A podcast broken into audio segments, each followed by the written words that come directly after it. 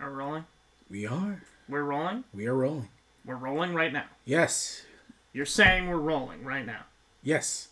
So what you, Noah Sweeto, is saying to me, Nathaniel Shoemaker, while we record Film Nerds Hour, is that we're rolling right now?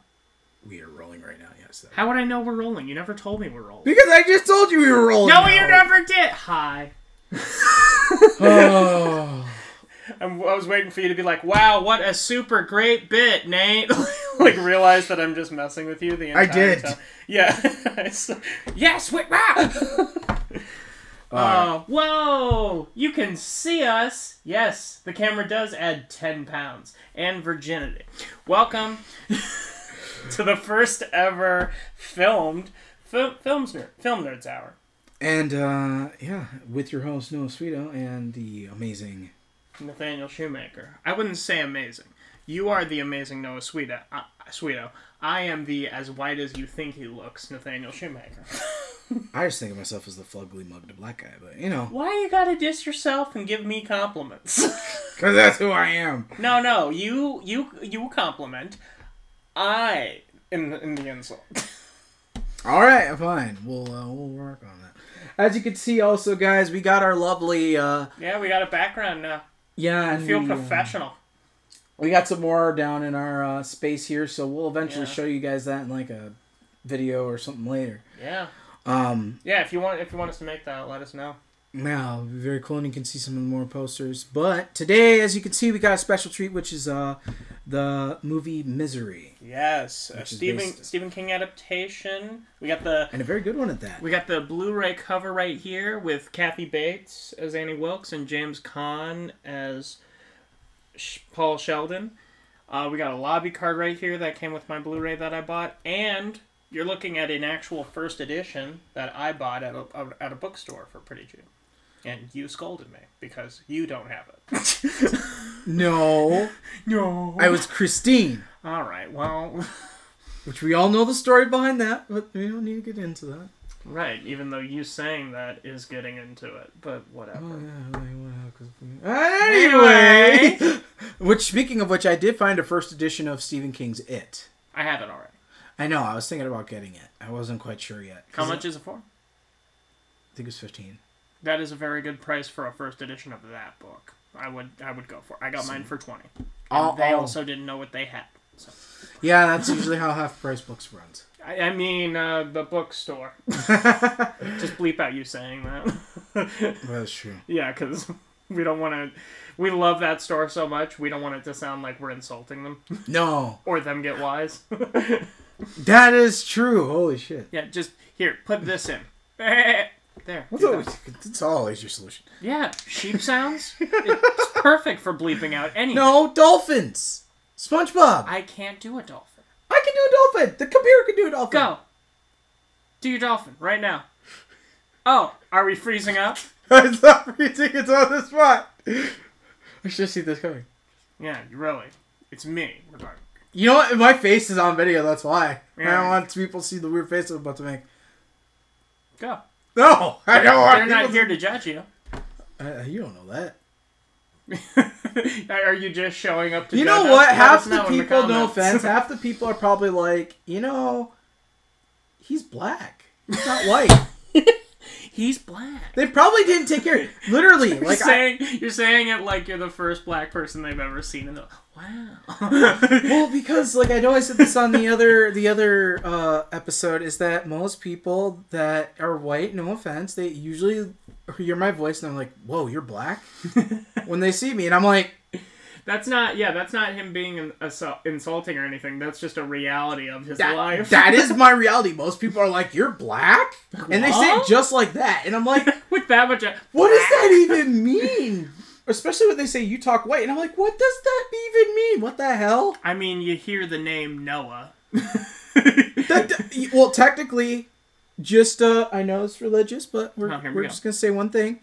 Technically, Jesus would have been darker. Yes. Ergo, Noah would have been darker because look at where they were. They were in a desert. You're telling yes. me that they were pitch white? But Christianity was uh, popularized by white people. Ergo, everyone in it has to be white so people can identify. That's why they make interracial Bibles now. I'm like, Jesus is black. Yeah. I'm um, Black Jesus, by the way. Yeah. It's he said fact. It, not me. Smite him, it's, not it's, me. It's a, it's a true fact. I, I, the, the good Lord will not spite me. The good Lord.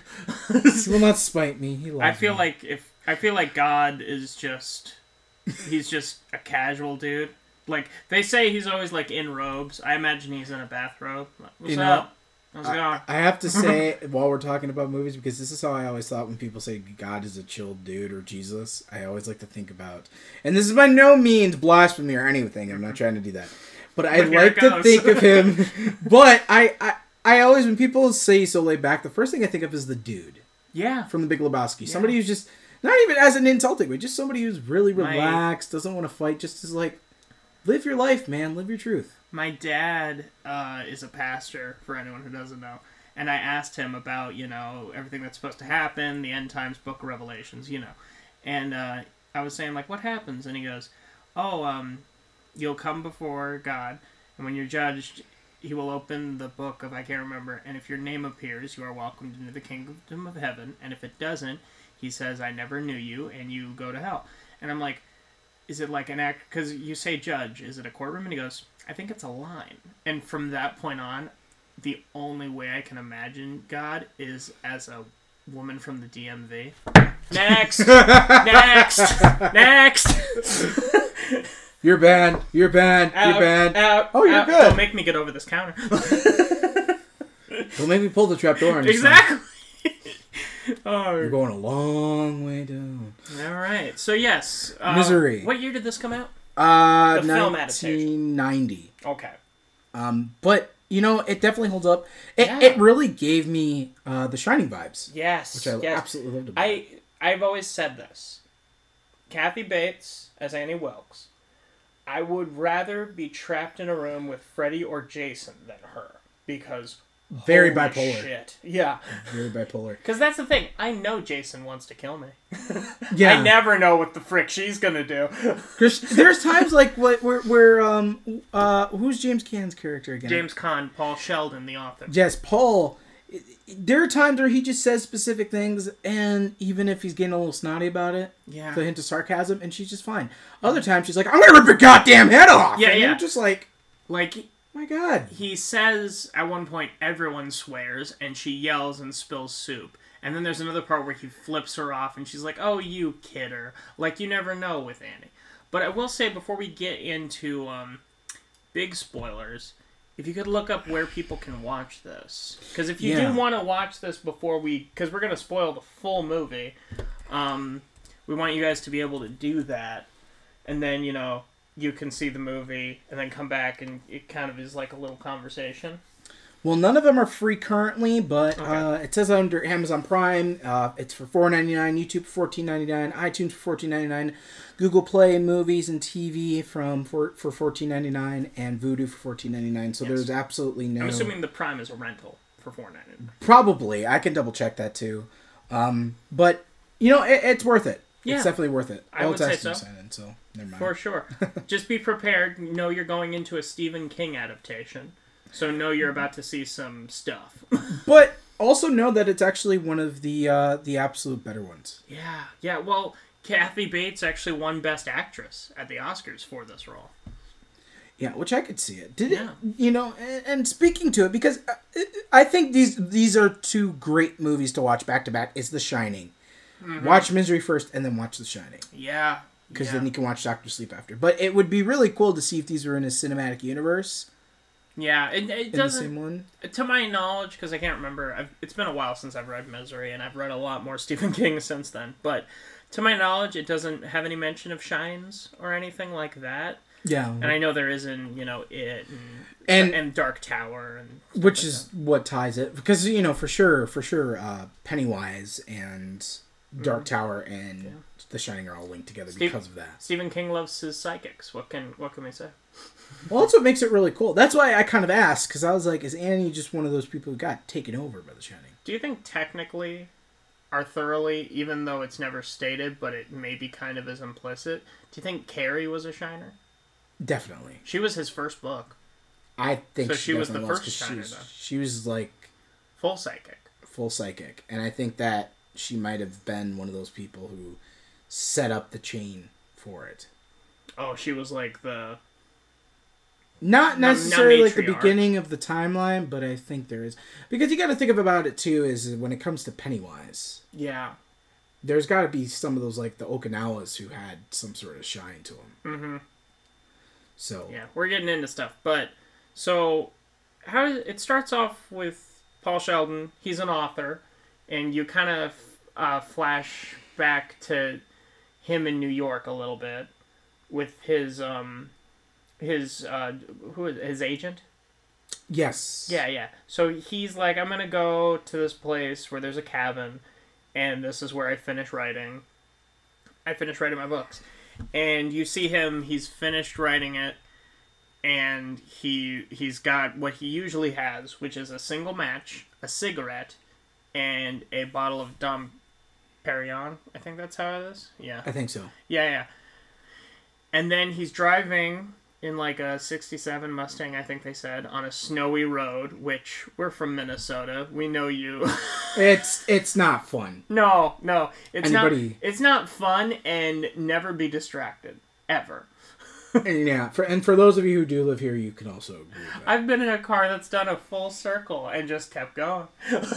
yeah, it's not it's terrible. Pay attention to what you're doing, and if there is a blizzard, um slow. Either slow or just stay home. like, don't leave the cabin for a few more days. You're yeah. an author. I think you can afford it. Definitely. And a very successful one from what we understand, too. Yeah, so he wrote the books. Yeah, he wrote the Misery books. Misery's Child, I think, was the first one. Yep. And there's nine total. Well, eight have been released, and then the ninth one was is about to, to come out. Yep. Is about to come out. But he gets in a pretty bad accident, which is definitely a thing where he would have died. Yeah, he rolls he uh, rolls his car off. Yeah, uh, does a full flip. Yeah. yeah, off the off a hill. So he uh, ends up falling down to the mountain. His car gets completely crushed, and then yeah. we see a crowbar. Yeah, because uh, his car lands uh, roof on top of its roof, so the yeah, door's pried back, open, yeah. and um, you see someone dragging him out. Yeah, which and then pick well, him up. Yeah, and it will be said, have you, you've never seen this one before. No, it's been on my list. I kept getting it mixed up with Fargo. Yeah, yeah, I can see that. Because snowy premises. Some similar settings, for sure. Small town snow. Um, what did you think of it? I loved it. Yeah? Okay. It, it definitely lived up to what I was thinking. Um, the first time I was introduced to it was uh, through Family Guy's Stephen King, where they kind of did those one-offs. Yeah. And, you know, I was happy about it because it made me appreciate the movies that much more because, you know, that was one thing that Family Guy was nice, and that's kind of what also made me want to invest some time into Stephen King, too. Because mm-hmm. my dad had always made references about Shawshank and the, uh, the um, what is it, The Green Mile mm-hmm. and stuff like that. I love The Green Mile. So, I've never seen those movies completely through. My dad has them, so yeah. I'll watch them.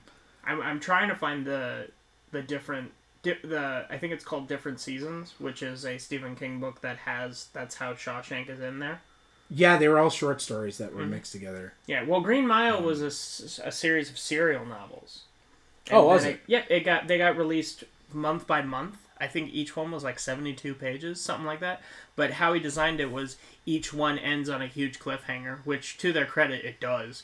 And then you have to wait a month to get the next one. And that's how he designed it, is like you're thinking for Kinda a like whole a, month. Kind of like a comic, yeah. Yeah, a comic or a T V show, even. Yeah. But then when he released the last one, he did the smart thing and released them all in one book as well.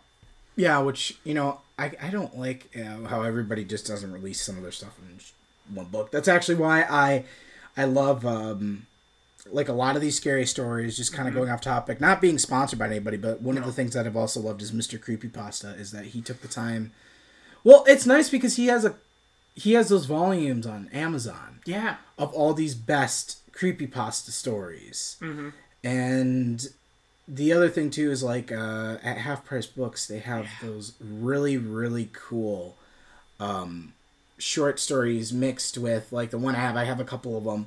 Uh, and it's got, uh, there's like ghost tales, supernatural tales, murder tales, and um, a lot of the cool things about those is that They contain stuff from H P Lovecraft. Yeah, I love Lovecraft. And Edgar Allan Poe, all those classic people, but they also have stories that were insp- that written and inspired by their work yeah, from modern-day yeah. authors that aren't as well-known. Let me, let me be clear. I loved Lovecraft's stories as an author. I was not a fan of him as a person.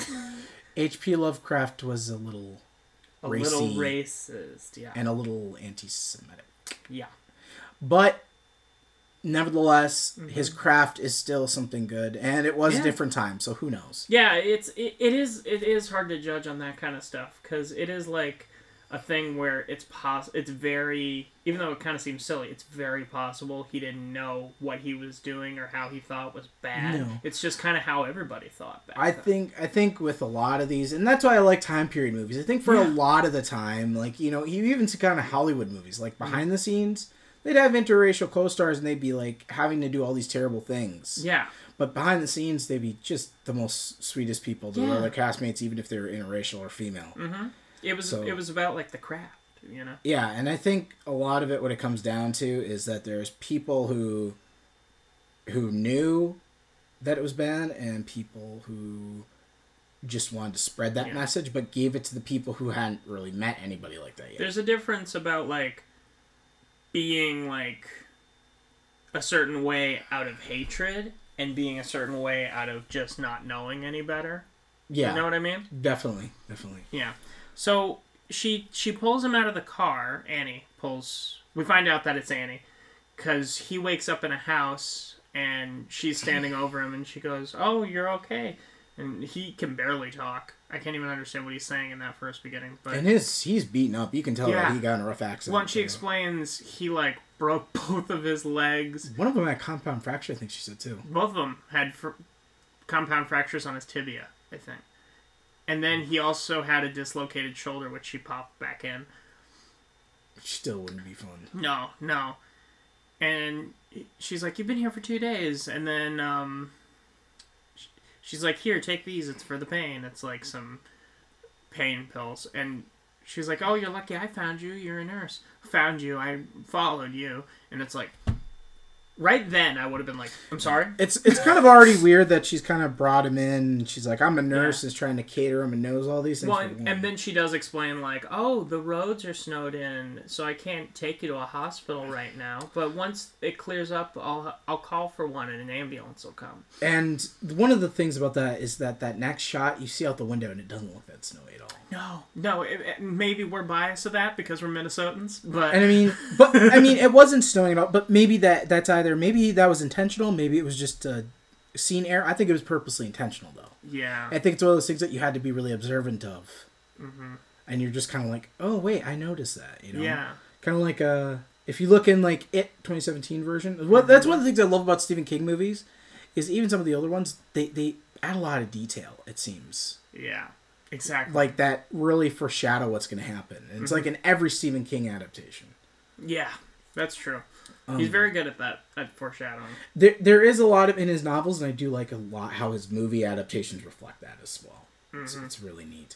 And also, just one more thing again to iterate is that Annie carried him mm-hmm. all the way back to her house. Well, I'm yeah. pretty sure she put him in the car. Yeah, but but still, that's a lot of carrying strength. Him up the hill. Yeah. Into her car, full grown man.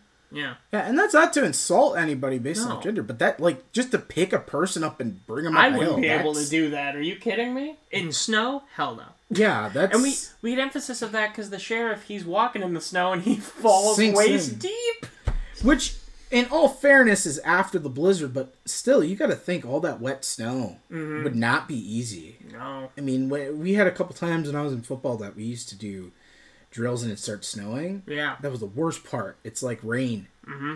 You it's just like rain, but heavier. And, it's like, yeah, it's like when you run up that hill, you're going back down. It's not fun. So seeing that was already kind of like a thing for me. It was kind of like a, yeah, this is scary. Yeah. The fact that she's able to literally put him over her shoulders and just. Yeah. So she like, she starts taking care of him and tells him all that stuff. And then, um, is it then that we see that his agent is calling the sheriff? Yeah, because he hasn't been back in three days. He was supposed to be back three yeah. days ago. Mm-hmm. And he's already been at Annie's for two. Yeah, and she calls and the sheriff guy, who it's it's a very like small community. So it's, he explains, he's like, I'm the uh, I'm the sheriff, I'm the games warden, I'm the da da da da da da. After I'm, I'm pretty good at fishing game, yeah. And she's like, can you find him or whatever? And then um, his wife comes in, who is also the deputy, which is absolutely hilarious. You can't it, get out of your marriage. It really is. No, no, you have no time to yourself. And um, although I do, I, I will say those two together, they're like the only thing that like the only happy parts of this movie. Oh yeah, they're. I mean, well, I mean, the name is Misery. Yeah, exactly. But it's like, it's long stretches of the sad parts, and then those two, and I'm like, oh, right, I'm back in. Okay. Yeah. So, so he, like, he goes to the lodge, right? Yes. Yeah, to see if he's still there, and the, the guy, he's like, did he show any behavior or anything like that? And he goes, no, when he's here, he never talks to anybody, never Just bothers anybody. Does work and he leaves. Does his work, asks for... and leaves after he's finished the book. He's like, how do you know he finished the book? Because he asked for Dom Pérignon. That's... that. The, he asked for Dom Pérignon and a cigarette. That's how you know he finished a book. Yep, that's his signature. Yep, so then they drive... him and his wife are driving back, and I love the back and forth that they have just in this movie. Yeah. Because it seems very real, you know? Especially when she goes to put it, her she, hand on yeah, his leg. She's driving, and she puts his hand on... No, she... She puts her hand on his thigh, yep. And he goes, when we're in this car, I'm not. You're not my wife, you're my deputy. And she goes, well, I'm a deputy who'd like to be under the covers with a sheriff. And he's like, stop it! Yeah, it, it's It's hilarious. really It's really adorable. Like, that's the elderly couple I want to be a part of when I'm that age, you know? And the funniest part is the whole guy's just like, again with this. Yeah, exactly. It makes you really... funny, it's like, oh yeah, you're close at that age. For a small town cop, he is actually pretty competent, all things considered. Yeah, and very active. Yeah, like I mean, he, he tells her to stop because he's like, there's a downed tree branch here, and she she's like, anything could have done that, and she's like, yeah, anything could have, and he starts walking, and he's like an inch away from hitting where the car would be before he decides to turn around, but which has now been covered by snow at this point. Yeah, completely, completely covered by snow. But then later on, like way later on, he's in a copter and they see it. They see the car, like, bent over. Yeah. Yeah. Which, uh, we get a shot that, uh, as he's crawling into the car, when he sinks into the snow, it shows us the angle from the car tire, and that's literally the only thing is one of the front tires. Yeah. That hasn't been covered by snow. A lot of time passes in this movie. Yeah, it's about a year. Yeah. It's like a year, year and a half. Because we get the scene where it's like, raining out and there's no snow and it's like what what yeah I think it was about like a year and a yeah. half because they say he was gone for a pretty long time. Mm-hmm. Well, and there's another thing where like because Paul Sheldon, he immediately knows that there's something something's off about well, yeah. all of this because she's like, I would wait outside of that lodge sometimes and just think, oh, he's in there writing, uh, and then I just so happen to be there when you're leaving, and I see you turn over, and it's like, he's like, she's like, you're brilliant, by the way. And he goes, oh, thank you. That's very nice. And then the second she leaves, he makes a face like, okay. Crazy bitch. Yeah, exactly. He says that at some point. Quite a bit. Yeah, which, yeah. Another thing about Annie, too, is as... Uh, as I love the... finding out so much about her as the movie goes on. Yeah. Yeah. Um, by the end, though, it, it it's kind of like John Goodman mm-hmm. in Barton Fink, oh, where he runs down that hallway. Because it's show you true. The life of the mind. Because it's just so freaky to me. Yeah. Because that was when John Goodman was a really big dude still, too. Mm-hmm. But seeing the whole... fire makes him look like he's running out of hell with a shotgun. Yeah. Just going, ah, ah, I'll show you the life of the mind. Yeah. And, and you just is... see the dude just running away like, what the shit? He just shot somebody. Now he's running at me screaming, I'll show you the life of the mind. I fucking love John Goodman. Yeah. yeah that and uh, if you really want a good movie uh, after you're done with Stephen King uh, with Misery and The yeah. Shining, definitely watch ten Cloverfield Lane. That will give you a serious performance by John Goodman that very, feels very identical to Kathy Bates uh, playing Annie in this movie. Yeah. Like, very, very similar. Yeah. So she, like, you know, she's hanging out with him and stuff like that, and he he ha- he lets her read, like, his new story that he wrote, which doesn't even have a title yet. Like, that's how new it is. And he's like, if you want to give me a title afterwards, and she's like, oh, I'm not worthy of doing something like that. And she reads his book, and she's like, I wanted to say something while she's feeding him. And she, he's like, what? And she's like, no, I, I can't have criticism. Imagine me criticizing someone like you. Like, you get the sense that she treats him like he's a god, which very unhealthy. Um... Because it's not, at this point, like, you know, with what we've seen, it doesn't feel like it's just a, somebody being polite. It really feels like a stalker. Yeah, exactly. Like, yeah. And um, he's like, oh, tell me. And she goes, the swearing. And he's like, well, it's a story about slum kids. I was a slum kid. And he goes, this is how people talk. And then we get her freaking out, and, like, the music is ramping up. And I don't think there is a moment in this movie where she's freaking out where I am not gripping the chair. Like, I think there's nail marks in your chair now. Oh, shit, man. I'm sorry. I'm sorry. Next time we watch it at my house. But you can mess up my chairs. But she just freaks out because she, she's like, people don't talk like that. It's blasphemy. And I'm like, okay. And, yeah, she's like, do you think I just go down to the, to the what was it? The, the co- feed store and ask for some... damn seeds. Some or... F-word seeds or and some... cockamamie uh, bastard something. Yeah, she just goes off on this huge tangent, and she's shaking, and there's soup going everywhere, and she's like, look what you make me do. And it's like, hmm. And um, he never, like, means to antagonize her throughout this whole movie, and that's because no. He's really smart as a character. Paul Sheldon, he is very smart, which you'd hope as a writer he would be. Yeah. Because he's like, oh, she could kill me at any moment, and there's nothing I could do. I can't even walk. Like, and I could barely, and I got one arm. Yeah. So basically, you're just uh, your head with a torso and an arm. Exactly. At this point. So he's just like, all right, so I'll just, I'll be here. Yeah. I'll just be nice to her and, like, say, like, oh, that's very kind. Thank you. Yeah. And, um...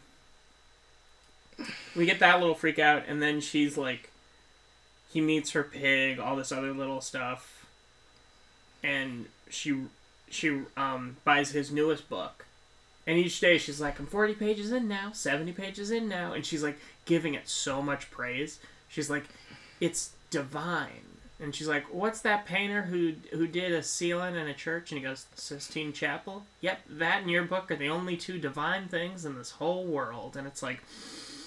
oh, she has to think about having a child, too. Yeah, she really is. And she's like, it's art. It's so good. And then you get to the part about the fact that he killed the main character at the end of the book. And she storms... she comes in. Midnight. She's fucking pissed. Ho, ho, ho. And she's like, you killed my Misery, as though he killed her child. Yeah. And he's like, I, I didn't kill her. She, she, and then I think he says something akin to, like, I wanted to move on to something more serious. I wanted to wrap her ending. Yeah. Well, she's like, yeah, yeah. And I wanted to switch gears. And she's like, I don't care. You killed her. And he's like, no one killed her. And I think he says something akin to, like, she's not real or something. And yeah, she, mm, she basically mm. says that childbirth killed her. Yeah, it's a natural human it was element. A natural thing in the eighteen hundreds, like, for women in the eighteen hundreds. Women, yes, yeah, which it true. It is true. Before m- modern medicine, you could you die from anything. Yeah, bleeding out, broken bones. Mm-hmm. I mean, you are pushing a watermelon, so yeah. Big respect to mothers. Yeah, yeah. Oh. I have nothing but the uttermost respect for the female gender in general. Like, I am out of commission if my number two is too large, let alone that. So, yeah, full respect to you. Don't imagine yeah. ever wanting to push I've never experienced watermelon out of my body. Not, no, I've never experienced anything like a period. I don't imagine I'd handle it well. I can't. I have a high tolerance for pain. I can't do the flu. Okay, like, seriously. I have a high tolerance for pain, but, but mono's probably no. the worst that I got, and I don't oh, want to yeah. do that for nine months. I never I'm had sick. Mono. It sucks. Having mono is like having strep times not ten. The, not the kissing disease. Who you French? I need to know now. It's common from kissing. Okay. What that was the funny part. because I don't... They, it can also be from, like, just natural bacteria, but... Okay. Worst three weeks of my life... I, I hear you can't move at all. You're just no. Like, uh... It's worse than Misery. Jeez. Comparing it to Misery, I would have rather had broken legs. Jeez.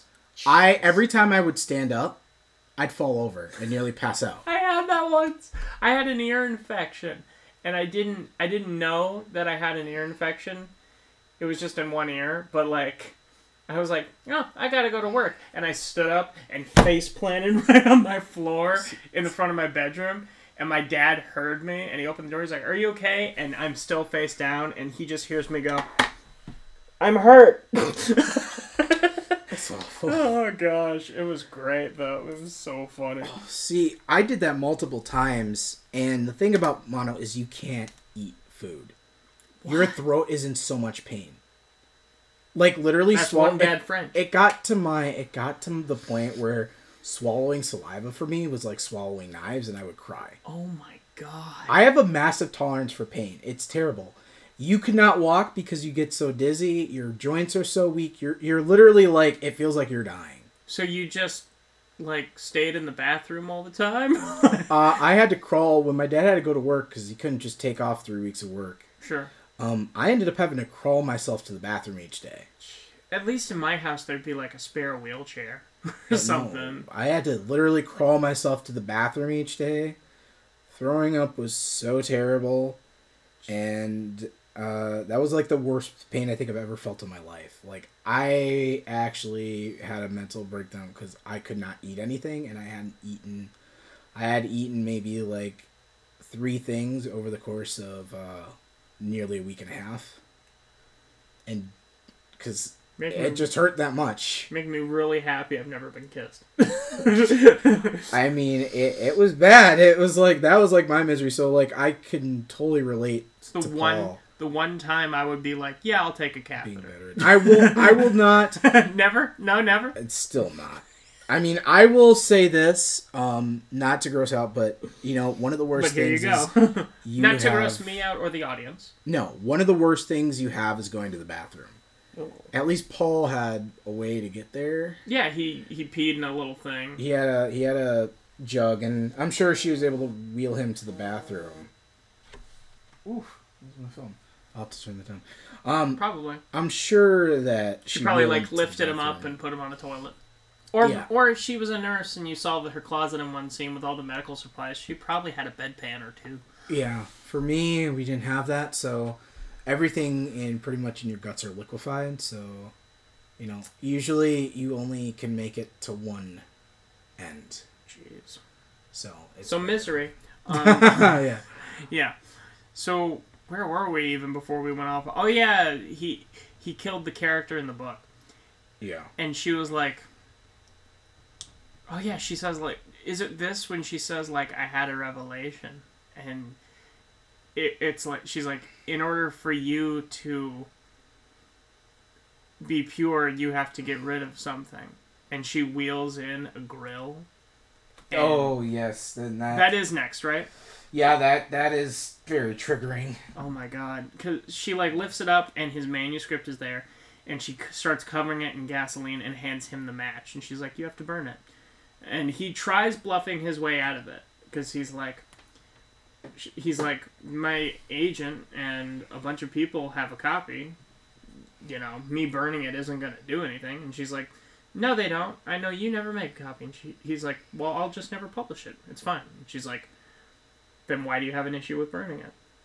And she's like, burn it.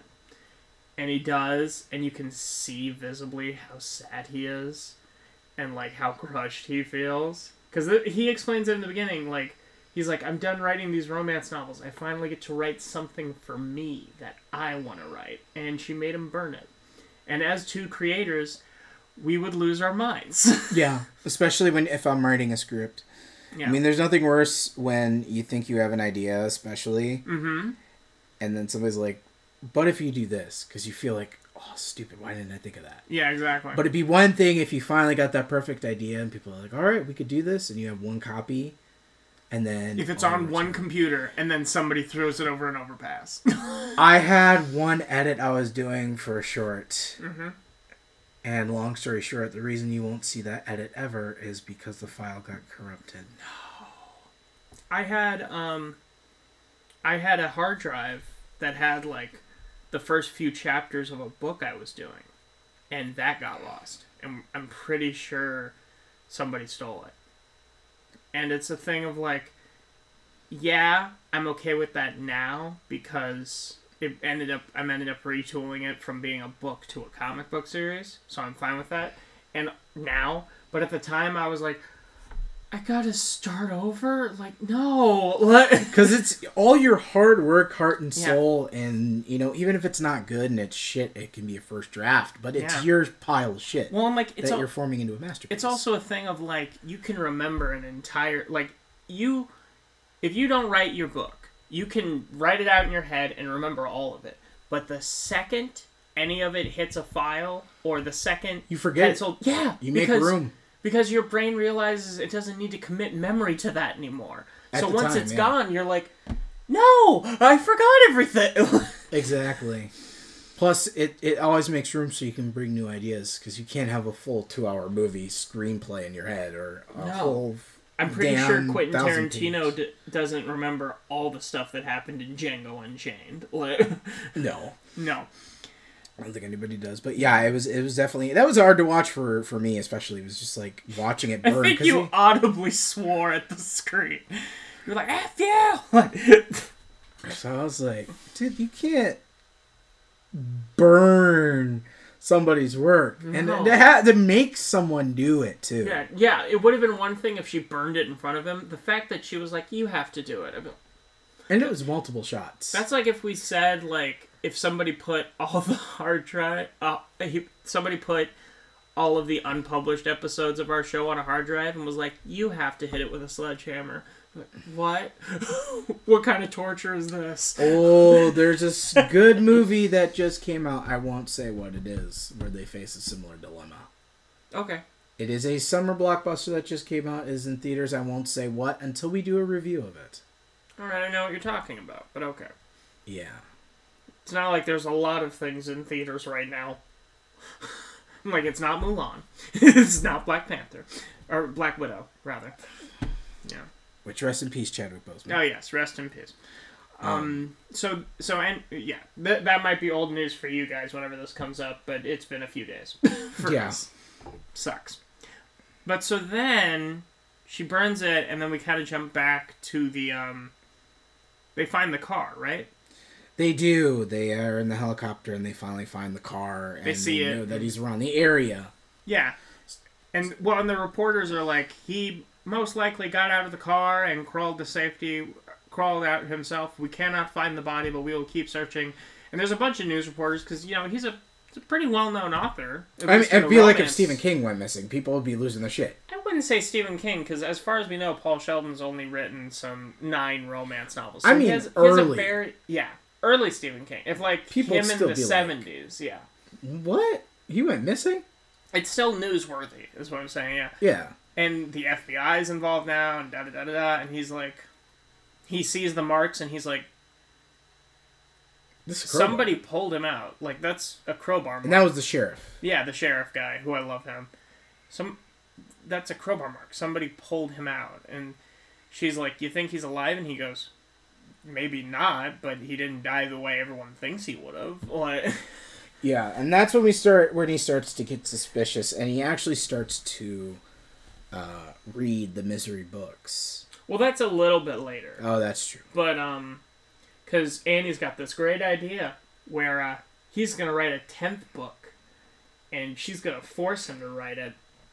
In her image, though, mm-hmm. is the catch. Yeah. Well, not in her image. She's he's gonna write the book she wants, and it's like it's very like you have to bring her back to life or whatever, and then just write a whole new book. And he, it's a it's very much a thing because he doesn't protest much to it because he's very. Is the battery dying? I think it just died. Are we not recording our faces anymore? Uh, we may not be. Let's take a break real quick. Hold on. We're good. Are we back? Yes. Oh, thank God. Sorry about that, folks. That was a technical issue, and I got halfway through Doctor Sleep. So, um, where were we? We were at the part where uh, Annie has now uh, started oh, yeah, she, forcing. She, she made him to. She she's forcing him to. Um, she's forcing him to write uh, a new book, right? Yes. She, she, she's like, I brought you everything. I brought you papers and uh, the printer and. Or the typewriter, and and she was like, um, she's like, they discounted me on the typewriter because it's missing an N, which I told them is in, is a letter in my uh, favorite author's name, Paul Sheldon, and he goes, that's also a letter in my favorite person's.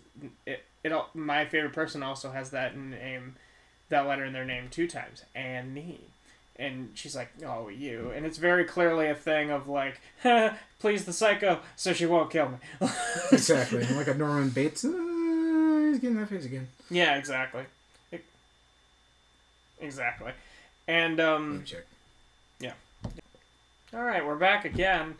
Are we? We are. Okay. Yeah, sorry about that, guys. Uh, looks like we're just going to be audio for the rest of the, for the rest of the thing here. Unfortunately. Yeah. But... But hey, we're still figuring stuff out, you know.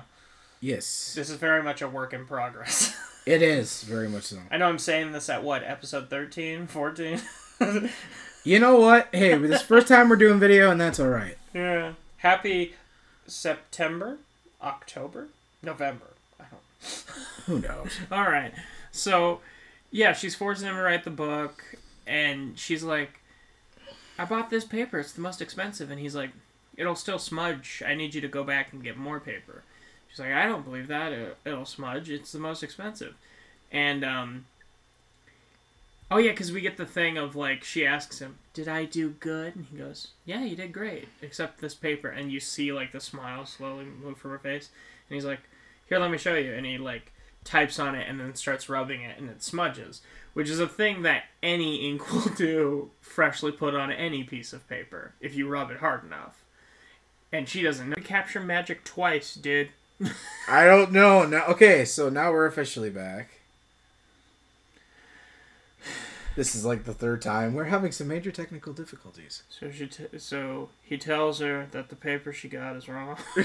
Sorry about the energy. Oh, why am I looking at the camera that's not on? Um, I'm sorry. I know it sounds like I'm being a jerk, but... We've had a misery trying to make this episode work. I've had... So this is my last episode of the show. Uh, oh, I meant this that, episode. Did I say that, episode or show? I, no, you made a pun about the episode, and I'm saying I'm quitting the show because oh. of how bad the pun was. That's the joke I'm making. So anyways, she he tells she buys him a bunch of stuff, and she's like, did I do good? Like a child wanting aspiration. And he's like, oh, you did great, and but the paper, it's it's going to smudge if I use that. And she's like, it shouldn't. I, it's the most expensive kind. And he shows her by, like, typing a little thing on it and then smudging it, which fresh ink will do that to anything that it's recently written on if you rub hard enough. But she doesn't know that because she doesn't work with ink ever. So she's like, all right, I'll go get more pages. And she's like, but you know what? You could be more grateful. And she, like, takes the ream of paper and hits his legs with it. Yeah, which is like, holy shit. Why really messed up. That? Really messed up. And he has, like, dialogue with her where it's, like, he's complimenting her. And it's he does this throughout the movie, and it's very much a thing of, like, oh, I better be nice. Yeah, I don't want to be slip-mystic, but I also don't want to have my legs broken again. Exactly. Exactly. Um, so she leaves, but the reason he's, like, asking her to go and get new paper is because when she was throwing her tantrum, she dropped a bobby pin. A hairpin, sorry, a hairpin on the floor, and he, like, bends it, and he open, he, he's starting to open the door with it, like, pick the lock. Because he got locked in his room. And he's picking the lock, and, um, he, like, the door opens, and he, he has this funny dialogue, and he's like, come on, you can do this, you've wrote about this, although that was fiction, who knows if this crap actually worked, and then you hear it unlock, and he opens it, and he's like, huh. Which is a great... It's really great dialogue. But then there's, like, so much tension of he's going around the house with the uh, wheelchair, and he knocks over like a little ceramic penguin thing and catches it. And it's like, for a second you think, why is it tense that a penguin fell and he's catching it? And it's like, oh, right, because he's not supposed to be out of his ha- the room. And if she finds out he left the room... yeah, it becomes very bad. Mm-hmm. And he, like, he wheels himself over to a phone and starts trying to use it. And then he looks under it, and there's no phone. Like, it just looks like a phone. Like, there's no actual parts for a phone. And he's like, he says to himself... crazy bitch. Which is what we're all thinking. Yeah, which definitely should scream that cabin in the middle of the snowy woods. Mm-hmm. Or just uh, on a mountain alone. It's yeah. so isolated. I imagine from now on when he does that, he probably A, won't be going to that same cabin, and B, if he does, he's bringing a weapon. Yeah, or somebody. Yeah, or taking his, his daughter with him. Yeah. Because um, that's one of the reasons we feel for him. And that's, like, I feel like why he keeps fighting throughout this whole movie. He wants to see his kid again. Yeah, he owes it to her being busy all the time and whatnot. Well, no, it's just, it's a it's a parenting thing. Well, yeah, that too. Yeah. Well, like, they say it a lot, like, oh, these books, they paid for your daughter's braces, they're now paying for her college. So you get the sense that she's an adult, and, like, she doesn't necessarily need him, but it's not, like, about that. It's about, you know, you oh, want to yeah. see the people you love again. So... which we never see his daughter. Yeah. Well, yeah, because we get a thing earlier that where Annie says she called. She's like, I called your agent, and um. your daughter. Well, she says she called his agent. Well, she's like, I called the hospital. They gave me more instruction, and I'm supposed to bring you there. Uh, they'll they'll send an ambulance to come get you after the snow melts, and then I called your agent, and and they. thanked me and they said they'll tell your daughter, and he's like, oh, and then he goes, I think he says like, oh, he'll tell her, and he goes, yeah, he said he would, so don't worry. And his agent's a woman. So he already knows, oh, she didn't call her. Like, yeah, and and like now he knows that because the phone isn't there. Yeah. And I think she said before, like, oh, I never called anybody, like. Or she says later on, right? Later on, she did. Yeah. Which we kind of already guessed that. Yeah, basing up the uh, phone's entrails and... yeah. But then he, like, he goes... he wheels himself over to the kitchen. Yeah, and then to the living room. Yeah. Well, oh, yeah, he goes to the medicine cabinet where she keeps all the stuff. And he takes, like, a big vial of the... like, a big package of those pills he she's been giving him. Yeah, these uh, bright red pills. Which are supposed to be for his pain, but he hasn't been taking them as of late, because he wants to have, like, a clear head. Yeah, he wants to know what's going on, so his method for that is to uh, stick them under the mattress. Yeah, he, well, he, at first he sticks them under the mattress, then he cuts a hole in the mattress and sticks them in the mattress, and it's like, he's very smart. He's a very smart guy. I, I can't say it enough, but... so, go ahead. I was going to say, luckily Paul isn't uh, a horror writer. Yeah, no. Otherwise, they probably definitely would have been a whole different story. Oh, yeah. Oh, yeah. Well, Stephen King kind of said he based the concept off of himself of, like, what if I got kidnapped by a fan? I just feel like with Stephen King, it'd be way different, though, if somebody, like, if he would have made Paul be a horror writer. Yeah, I feel like... like a detective, because then Annie probably would have been one of those people who's like... oh, so you're going to try this, so why don't I double check this? Mm-hmm. Yeah. Because, yeah, he does he does have an advantage of just being a a romance writer. And no, nothing against romance writers, it's just they don't yeah. really... They ne- they never have the thought of, how would I escape a house of a kidnapper? At least not to and, my knowledge. And judging by how, like, one of the things about how technical Paul is when he's trying to survive these situations... and maneuvering and stuff like that, is just notably that he must be working on some kind of action or he's got a plan for himself, or he's making up a plan for a, for another book. I have to think too, because maybe maybe I, I like to think of it that way. I'm like, if you have a creative mind and you're put in a situation like that, mm-hmm. and you're able to have a clear enough head to think, you know, part of it's survival. The other part is if you're an author or director mm-hmm. or something, you've got to have that creative mind. So you might be thinking of all sorts of ways. Sure. Plus, just judging by, like, when he when he wrote it in his books, like the whole lockpicking thing. Yeah. What what would you find in a lockpicking romance novel? Yeah, I mean, there's a true. lot of reasons you could. Mm-hmm. discover someone's cheating or not. But you kind of have to have that idea in the back of your head that he's probably written some stuff even in those romance novels. It's like, yeah, okay, okay. But there's like a very intense thing of like he hears he's like out of the wheelchair, and because he, he's like, I, I, I, what was he doing out of the wheelchair? I think he was trying to get to those meds because his chair could not fit through the door. That's right, yeah. So he crawled or something. But then he hears her coming back, like, on the road, thanks to the snow. And it's it's very much a thing of he's got to, like, crawl. And he's got to move and get back. He's got to get from the kitchen back into his room and relock the door and hide everything he's done and make sure she never knows he was out. And it's it's very intense. Yeah, it's that it's that rush of, holy shit, she's like at the door. Mm-hmm. And it's not even that she drops paper or anything. Yeah. And the scariest part is she really wants to. She could have looked in the window and saw that he wasn't there. Mm-hmm. That he was moving yeah, around. Yeah, it's that uncertainty of like, does she know and she's just messing with him? Like, because she yeah. gets back and she's like, I was thinking while I was driving and I wouldn't want myself to hit someone. Can you ever forgive me? And he's like, I think he's like, yeah, I can. She's like, oh, you're sweating like crazy. Let me get you in the bed. And he's freaking out because he still has, like, in his pants are the pills. But they're right above his uh, his waist. Yeah, so you could still see him. So she's like, he's like, give me some pills for the pain. And she's like, well, let me get you in the bed first. And he's like, for God's sakes, give me the pills first. And she's like, oh, you poor thing. Okay. And then he, like, gets himself situated and she gets him in the bed. And he, like, he... He puts the pills at the back of his mouth, and then she leaves, and he takes them out and shoves them on, in the mattress. And then he starts breaking up the pills, right? Yeah, we we see that Annie's watching T V later that night, and uh, yeah, in her room, and then uh, he ends up starting to take those pills and open them and pour them into a little uh, Paper-Made bag. Yeah. Um. And then swallowing the tablets after he tries to figure out, like, what they are. Exactly. So then, like, that stuff happens. Uh, he writes the first draft of it, and she does not like it. No, she's, um, she comes in and does basically the same thing, just of a yelling, little, yeah.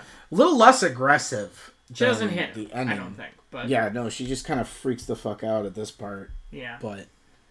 She, um, she yells a lot, but it all seems genuine. It never seems, like, over-exaggerated. No, it's not like a Nicolas Cage. Yeah. Like, it felt like some of those classic it, Nic- Nicolas Cage ones. It seems over-exaggerated in the context of a human being, but it doesn't seem over-exaggerated in the context Somebody of her who, character.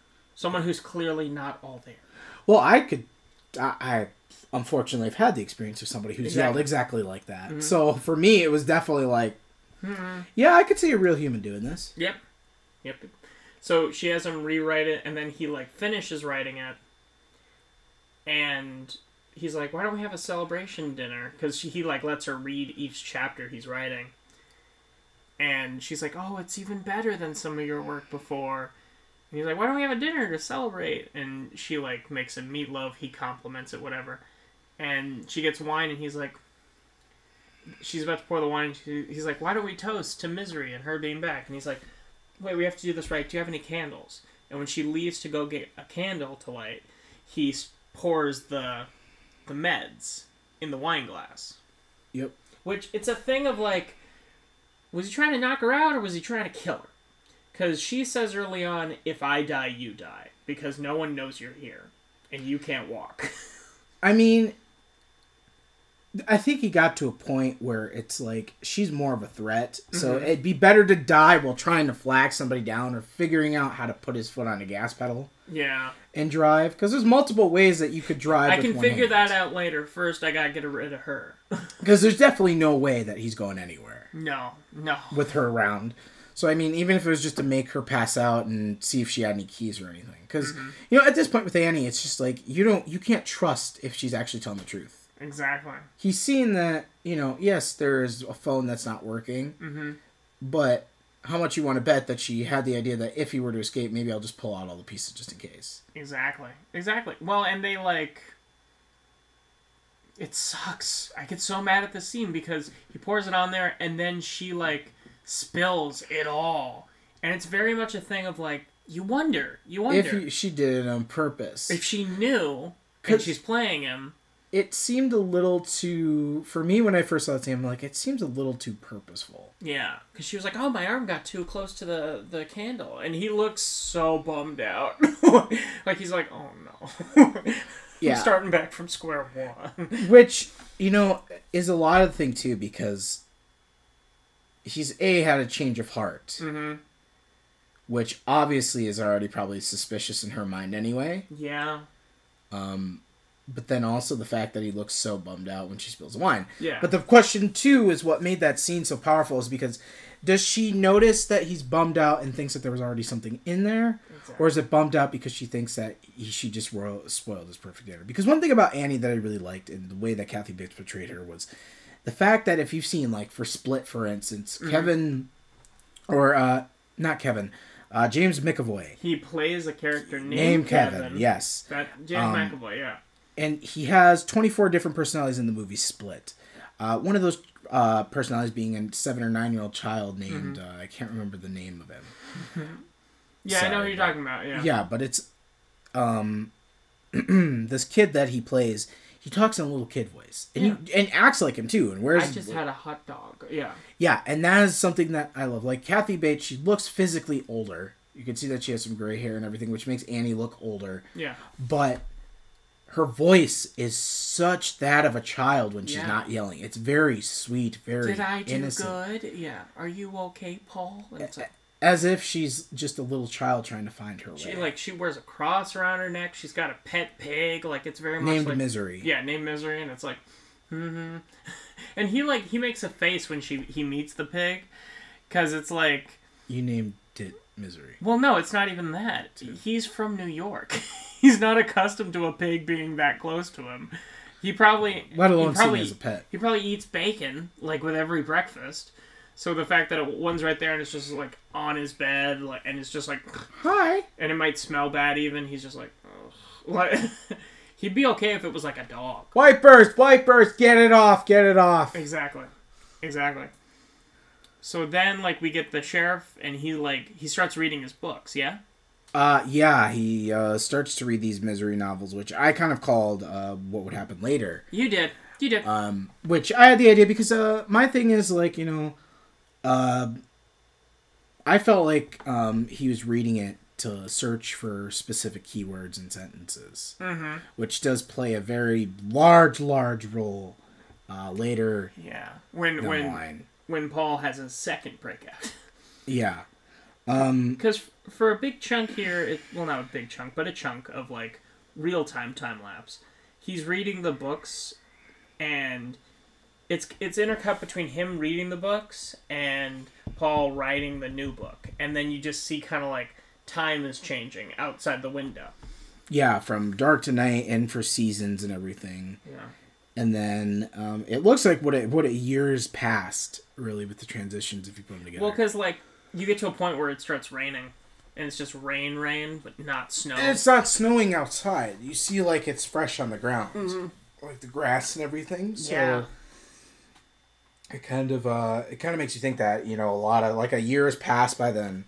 Or uh, pretty close. Yeah, or pretty close, because, um, you know, and uh, that's when we kind of see...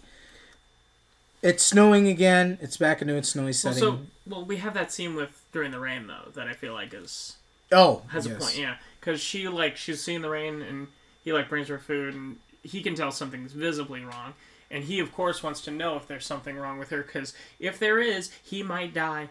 And uh, he's like, is everything okay? And she's like, the rain gives me the blues. And she has this beautiful monologue just about, like, I think it's something like, you will never know what it's like to love someone like you when you're someone like me. And it's very much a contrast between, like, the everyday people and, like, people of, you know, fame and accolade and stuff like that. And she's like, I love you, and I know you'll never love me. Don't even say it. And she's like, and you'll be leaving soon because the book will be finished, and what'll I do then? He goes, why would I leave? I like it here. And she's like, that's nice for you to say. And then she pulls out a gun. Well, she says, but... we both know that's not true. Yeah, exactly. She pulls out that gun. We don't know that's completely true. And she pulls out a gun. And he remains remarkably calm. and she pulls that gun out. And she says the most fucked up line. Yeah, it's... She's it's, goes, I got this gun. I put bullets in it sometimes. I might use it later. Do you need then, anything? And then she leaves, and it's like... Did she say, do you need anything? I thought she just said, I might use it later, and then walked out. Yeah, I think she asked, does he need anything? Like, very casually, he's like, no, no. And then she left, and it's very much... It's very much a thing of, like, he's definitely going to bed that night wondering, like, is she gonna shoot herself? Or him. Yeah, exactly. Exactly. And, like... The guy, he writes down a quote, right?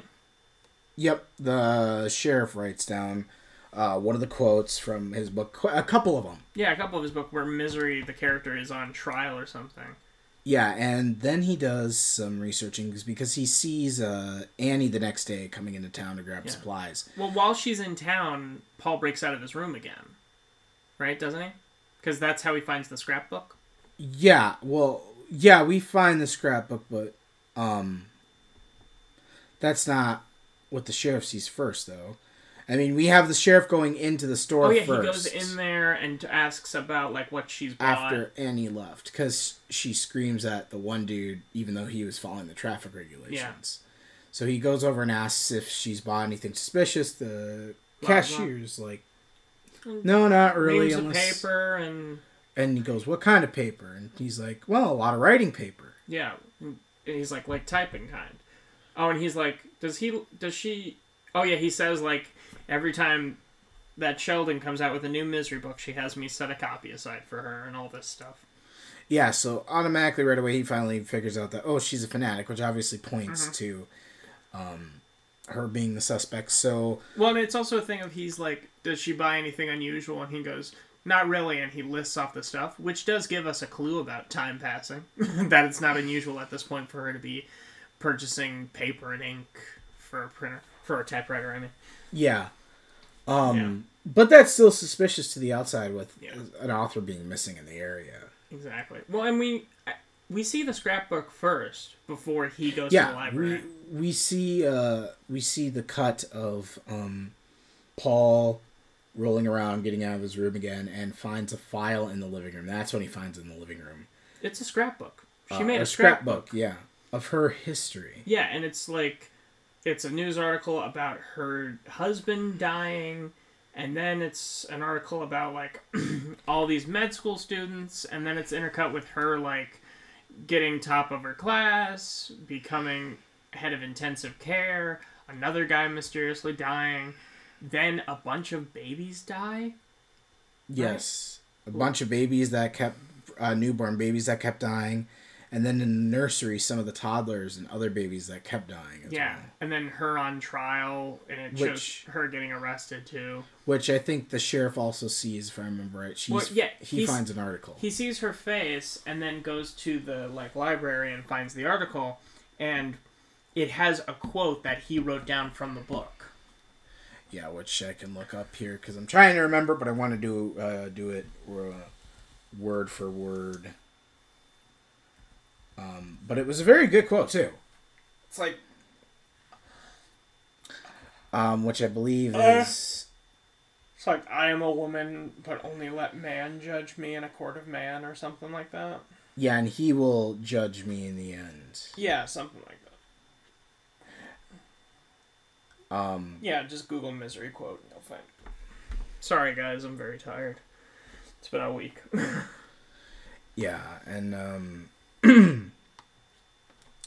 I mean, and that was kind of cool thing is like you see how much though when the sheriff pulls it out, how many, um, how many. Uh, he's got a lot of notes. Notes that he's taken on all these different quotes. Yeah, and it's a small town. Like this is the only thing he has to do right now. Yeah, I mean, and that's the other cool thing, too, that really emphasizes that, is that he's just this small-town cop who's now gotten something really big on his hands. Yeah, and he's putting a lot of time in it, because there's nothing else going on. Like, the, we get a line in the beginning where he's on the phone, and when he hangs up, his wife, the deputy, comes in and goes, the phone rang. Busy day, huh? Yeah. Yeah. Well, anyway, I'm not having trouble. I'm not having luck finding the quote anyway, but... But, yeah. It, it's a good quote, but she says the exact thing. On her testimony uh, during her trial. Yeah. So, so then, um, Paul, he like, when he breaks out to the room, he grabs a kitchen knife as well. Because he's prepared to kill her. Because he knows, he knows that she's so erratic and she's got a gun, like, she might just kill him before it's all over anyway, before he finishes the book. So he like he hides it in his sling, and then when she comes back in the house, she doesn't go back in his room, so he hides it under his bed. And then later on, she like gets him with a needle or something. She walks right in, but that's not that's uh that's um no, she walks in first. Mm-hmm. Um, puts the needle in, puts him to sleep. Yep. And then he wakes up. He's as... very drugged up.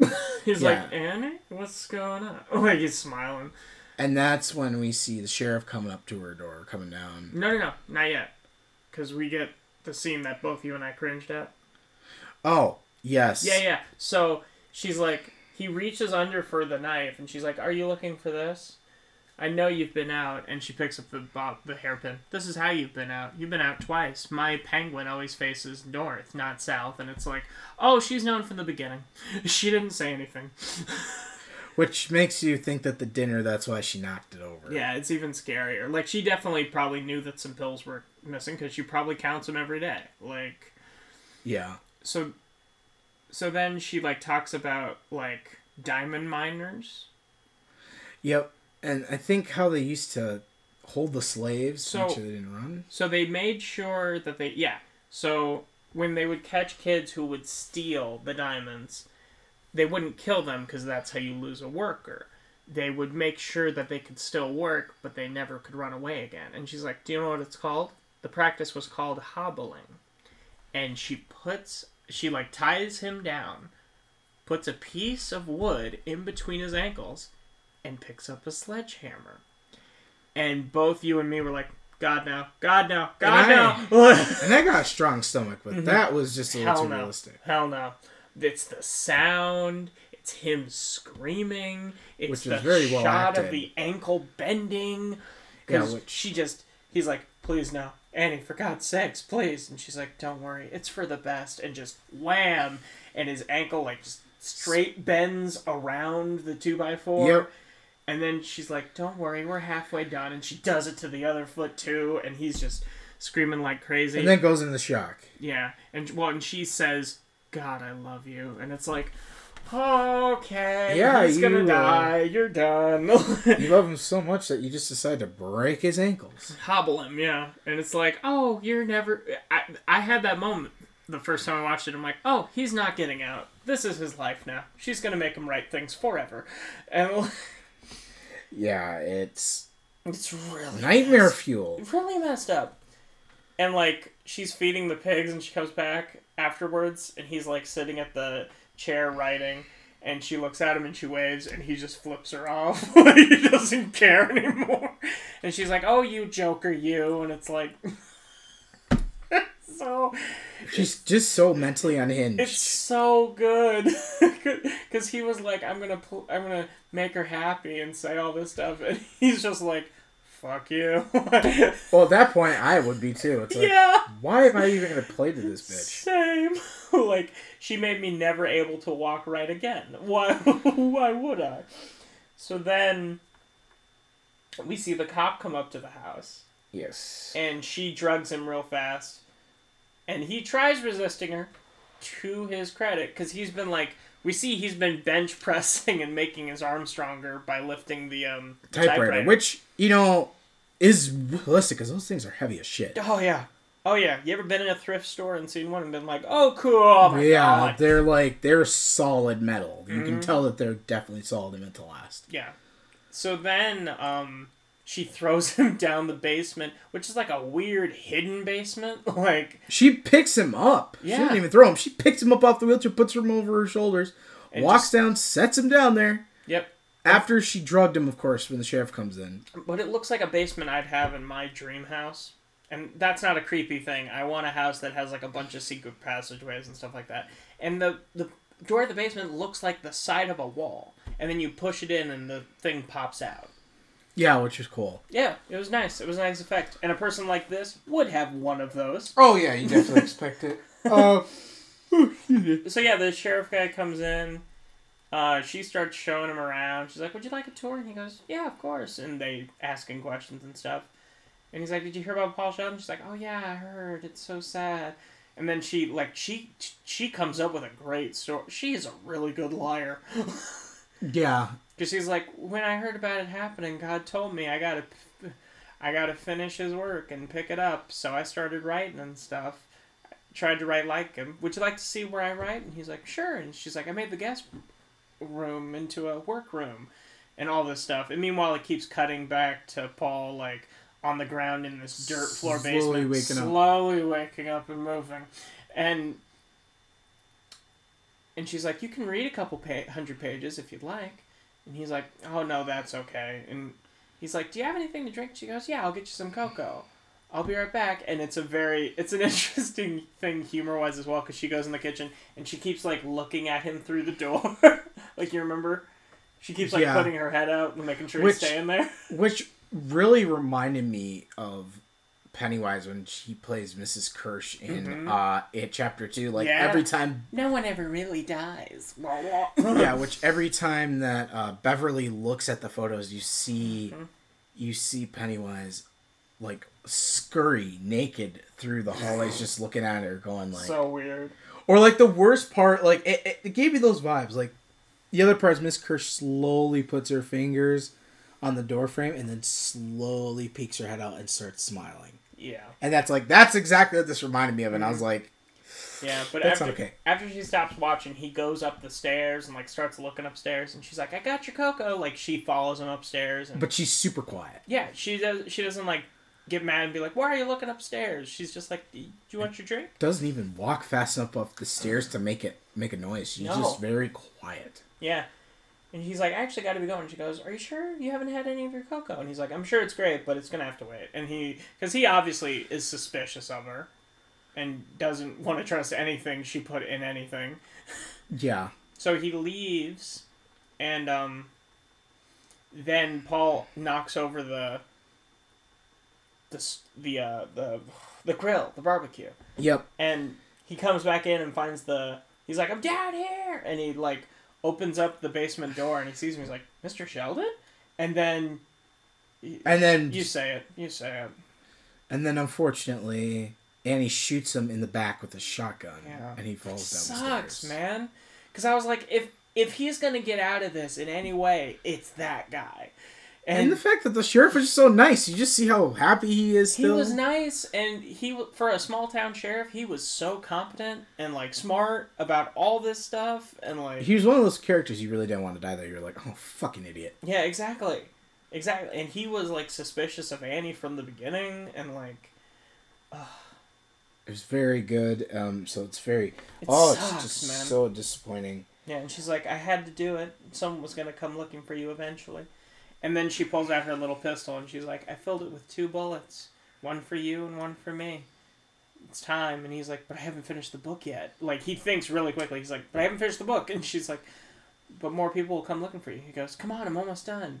And then we'll die and be together forever. And misery will live on. And it's like, she's like, she goes upstairs and she's like, she just puts the wheelchair at the foot of the stairs and she's like, I'll fix you something to eat. And she walks away. And you have my favorite anecdote of this movie is like, she expected him to just climb up the stairs. There's a dead body on there now. There's a dead body. He's got fucking broken ankles and his legs are still recovering. Yeah, exactly.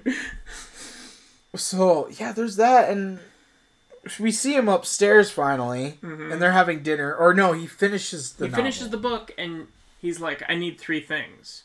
And she goes, what three things? And he's like, you don't know? And she goes, of course I know. You need a cigarette because you used to smoke, but you only smoke one after you finish a novel. Uh, you need a single match to light it and a glass of... Uh, she doesn't even call it Dom Pérignon. She calls it Dom Pérignon or something. And he's like, yeah, Dom Pérignon. It's exactly right.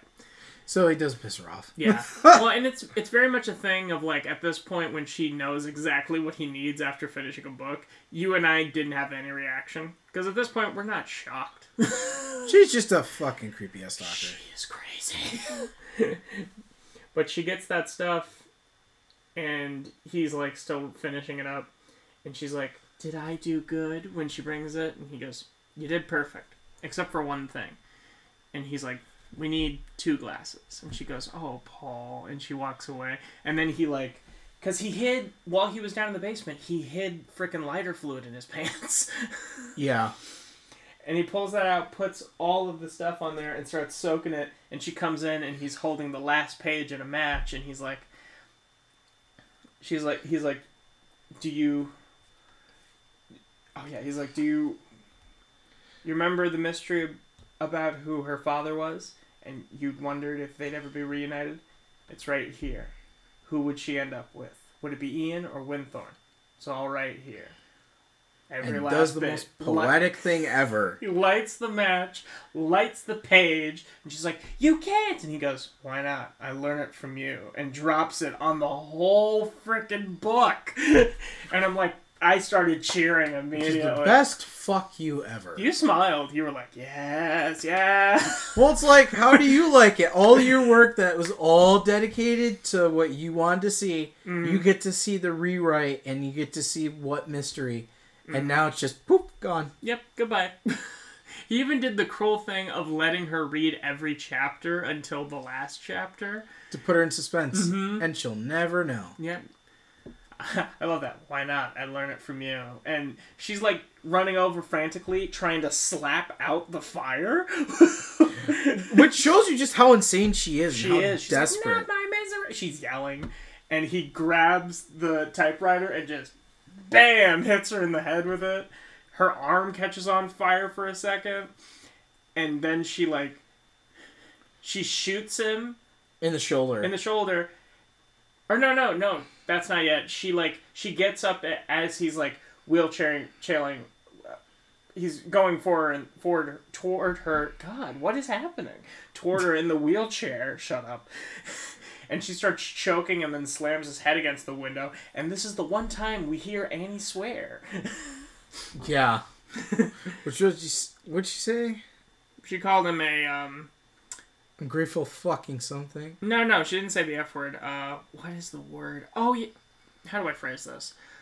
Um, it had something to do with uh, chickens and uh, sucking on them. Oh, yeah. There you go. Yeah. Trying to stay P G here. Uh, yeah, which is, uh, that, that one's still worse than the F-bomb. Yeah, and it's like, of all the swears you're okay with saying, because this whole movie, she's like, cockamini and poop, and like, just saying all this very P G worst two. There's only two really bad words, and those are the C words. Yeah, yeah. The C S and the C word. Mm-hmm. Yeah.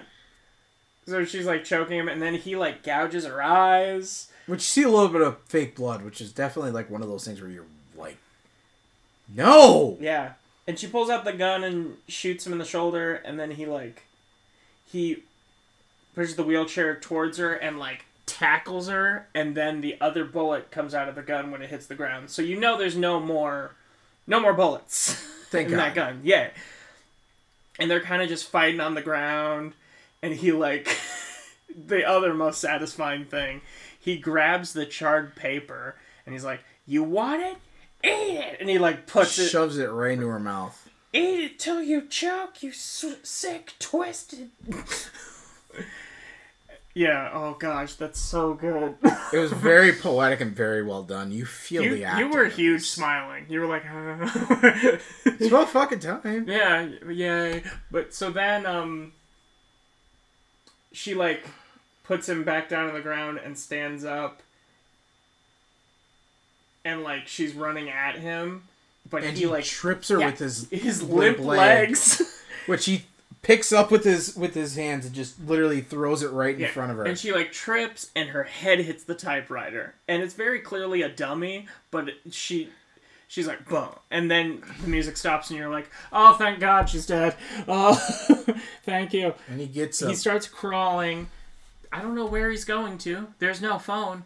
Well, he starts getting up in his wheelchair first, doesn't he? No, he starts crawling. Oh, all right, all right. He's all right. crawling, and then, because this movie has to follow all horror rules.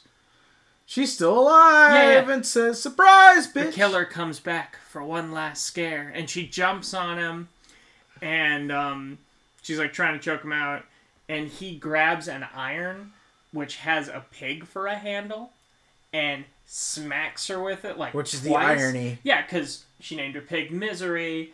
Misery was what he was doing there, is writing. And he said, didn't he say something too, that misery would be the death of us? Yeah, he did. And it was the death of her. So then she, like, dies on him. Like, she falls over on well, him. She he broke her nose, because he mm-hmm. basically takes the bottom end and she he punches her in the nose. And then, bam, and she's like, pum. Which, for those of you who don't know, the logic behind that is you have a bone in your nose which will stab your brain if yeah. it is fractured. Which her brain was already fractured for sure from that typewriter fall. Yeah. If which, she was doing anything, it was from pure adrenaline. Which I thought she broke her neck at first on it. No, I, I was just like, I thought she hit her head really hard on it. And so then after that, it cuts to eighteen months later in New York City. And we see him in a suit walking with a cane. Who's very visibly shaking. His legs are not. Mm-hmm. Yeah. And he's having a dinner with his agent. Bless oh, you. excuse me. Bless you. He's having a dinner with his agent, and um, she's like, she gives him the first copy of his new book, which is about the slum kid stuff. And she's like, she's like, the review from the Times is going to be a love letter. Such and such is saying this and this. And she's like, and don't laugh, but you finally have a chance at some prizes. And he's like, great. And she, she's like, I thought you'd be happy. And he goes, I I hope they love it, and I hope... I, he's like, I hope the critics love it, and I hope the public loves it, but I did it for me. And you and I both get that. Yeah. Creating it, something where you're like, I don't care what anyone thinks. I'm doing this for myself.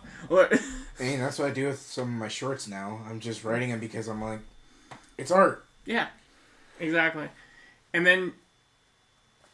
And then he's like, it might sound crazy, but I think in a way Annie helped me. And she's like, how would you feel about writing a nonfiction book about what happened in that house? And he looks at her and goes, if I didn't know any better, I'd say you were trying to cat- make me relive the biggest horror of my life so we can make a few bucks. Which automatically is kind of kind of ironic, because I'm listening to Mister Creepypasta, just to throw a quick note in there. I'm listening to uh, the sequel to the Jeff the Killer reboot. Mm-hmm. And listening to how his brother, Lou Wood, survived. Uh-huh. And he's currently working in the industry, giving interviews and making millions of dollars mm-hmm. off telling his sob story of what happened yeah. to his parents and everybody. So automatically when I when I heard that, I was like, yeah, that that's exactly what popped in my mind. So I was yeah. like, that's kind of ironic. Well, and she's like, I thought you were over it. And he goes, I am, but it's like, it's a It's thi- a part of me now. Yeah, exactly. It was a year that I was tortured and And it's only been a life. year and a half from now. You expect me to get over it that fast? Which, I'd be surprised if anybody. It's like a war. Yeah. You know, like, P T S D, like, suffers, like, war is a... It's like, it's like cast... Misery, too. It's like Castaway. He was on the island for five years, and he was a completely different person. Yeah, like, you don't just... go, oh yeah, psychological torture and the threat of my life and mm-hmm. never being found. Like, yep, I'm fine. And he like, he has a bit of P T S D too, because he sees the woman carrying the cake and she pulls out a knife to cut the cake and it looks like Annie. Her and face. He's like, and he doesn't react at all, to his credit. So he's like, I know she's gone, but I still see her every now and then. And it's it's very much a thing of, like, you know he's had so many episodes that he just doesn't even react to it anymore. Like, he he, he knows, like, I know it's not there. I know it's not real. Yeah. I would have loved to have seen the first time he had that episode where he thought he saw her. That would have... I thought you were dead! I killed you! Just freaking out. Anytime he saw the sh- saw a short-haired brunette woman. I mean, it'd be within reason. Yeah.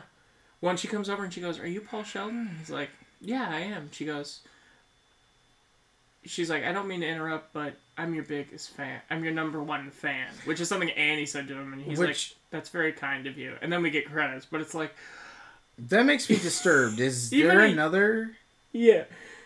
even a year and a half later, if someone said that same phrase to me, I would still freak out.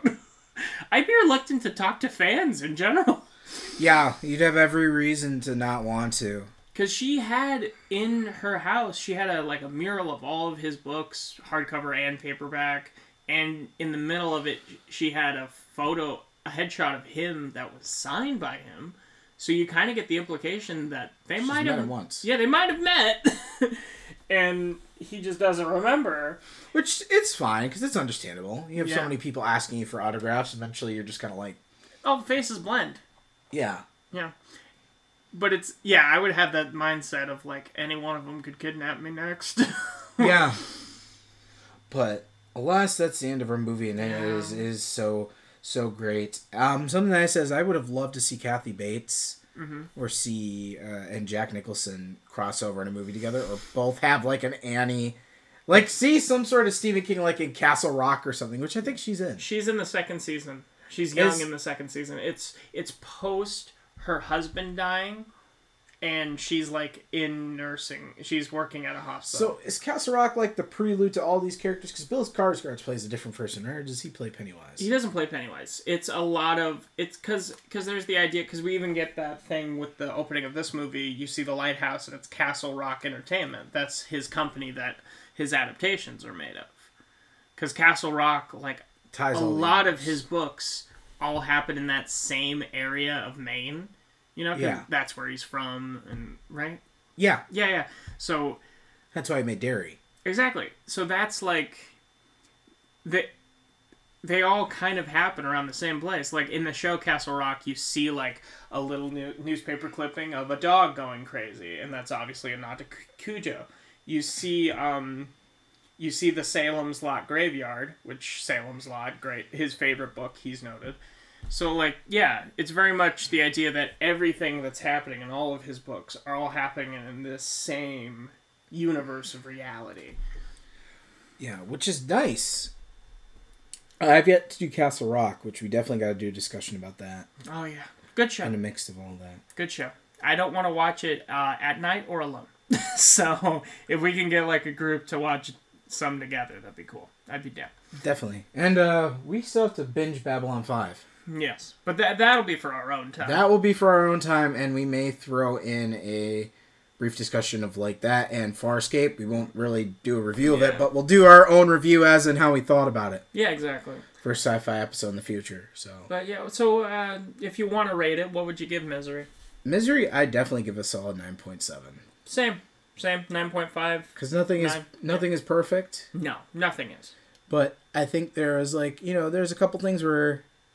You know, I don't even know what to really say about it, because no movie is always one hundred percent perfect. There's always a little bit more you could no. do with it. She won Best Actress for this, and I think she deserved that one. She definitely deserved it. one thousand percent, because I believed she was insane. Like, that's how you know an actor is worthy of winning, like, an accolade, like an Oscar or something, is if you forget for a second that that's who that is. I didn't at once think it was Kathy Bates. She was Annie. That's yeah. all she was. James Caan, he did really well as well, but I would still every now and then would think, oh, right, Godfather. I didn't for this movie, but, you know, it's been a while since I've seen that. And... It's been a while. Yeah, I know what you mean. Yeah. But yeah, definitely was a great movie overall. I recommend. I definitely say uh, watch ten Cloverfield Lane. Don't need to watch any of the Cloverfield movies. And then, um, if you really want some, I just am going off of how I'd watch them first, if you haven't seen Misery yet. Mm-hmm. Uh, ten Cloverfield Lane is what I'd start with, just because John Goodman. Because oh, yeah, they'd make a great couple. And then, yes. And the reason I say that is because then you can really see where the inspiration, because I think Kathy Bates really takes it up a notch. And you could see where, where the idea of, like, this paranoia really came from, of being trapped in one... One singular singular area, yeah. which we'll definitely do a uh, ten Cloverfield Lane episode. For sure. For sure. At some point. At some point. Everything we're saying will happen at some point.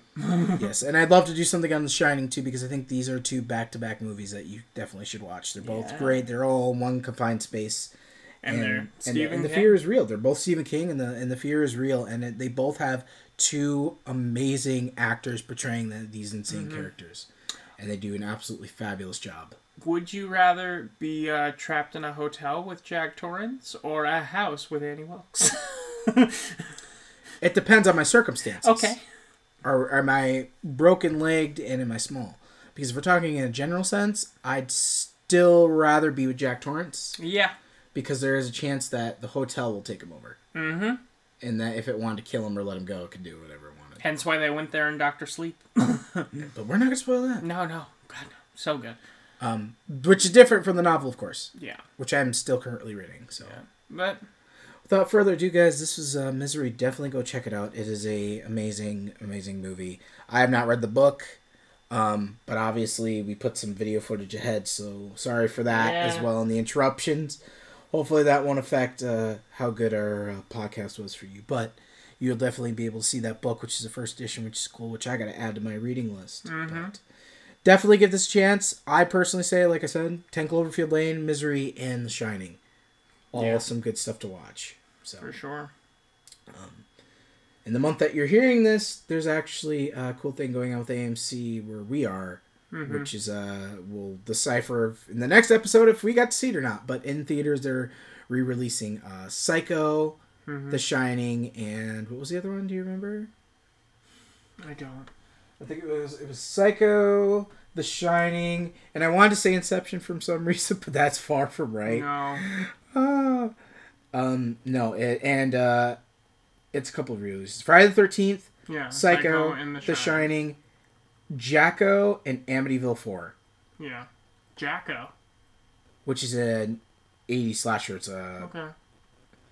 Um, I want to say that that's like just a cheesy, I don't know if it was eighties, I forget. I think it was nineteen ninety-five. Mm-hmm. Um, but yeah, that's definitely something cool. Um, so you'll know if we got to see that or not. Yeah. Thank you all for watching slash listening. Yeah, and sorry about that. But yeah, hopefully sorry, next time we can uh, have a have somebody else who can help us a little bit, and we can give you the uh, video quality of our oh. of my fugly mug and our fabulous guy over here. Oh yeah, thanks for not calling me fugly. Only insult yourself. Is that the rule? Oh, it is. All right. Um, all our socials will be in the description because this will probably be on YouTube then. If the first bit was YouTube visual, Anchor. So if you're listening to this, thank Spotify. You for listening to the podcast, and if you're watching this, thank you for watching tonight's or today's video. Yep. So. And uh, all our yeah, all our socials will be in the description. Um, with with that being said, he's, he's Noah Sweeto. Yep, I am Noah Sweeto, and that is Nathaniel Shoemaker. Yes, I am Nathaniel Shoemaker. Um, and this has been Film Nerds Hour. Stay safe out there, guys. Yeah, love each other, uh, and even if it's not easy. 'Cause be excellent to each other and party on, dudes. Party on, dudes. But not during COVID. Yes. See you later, guys. Bye.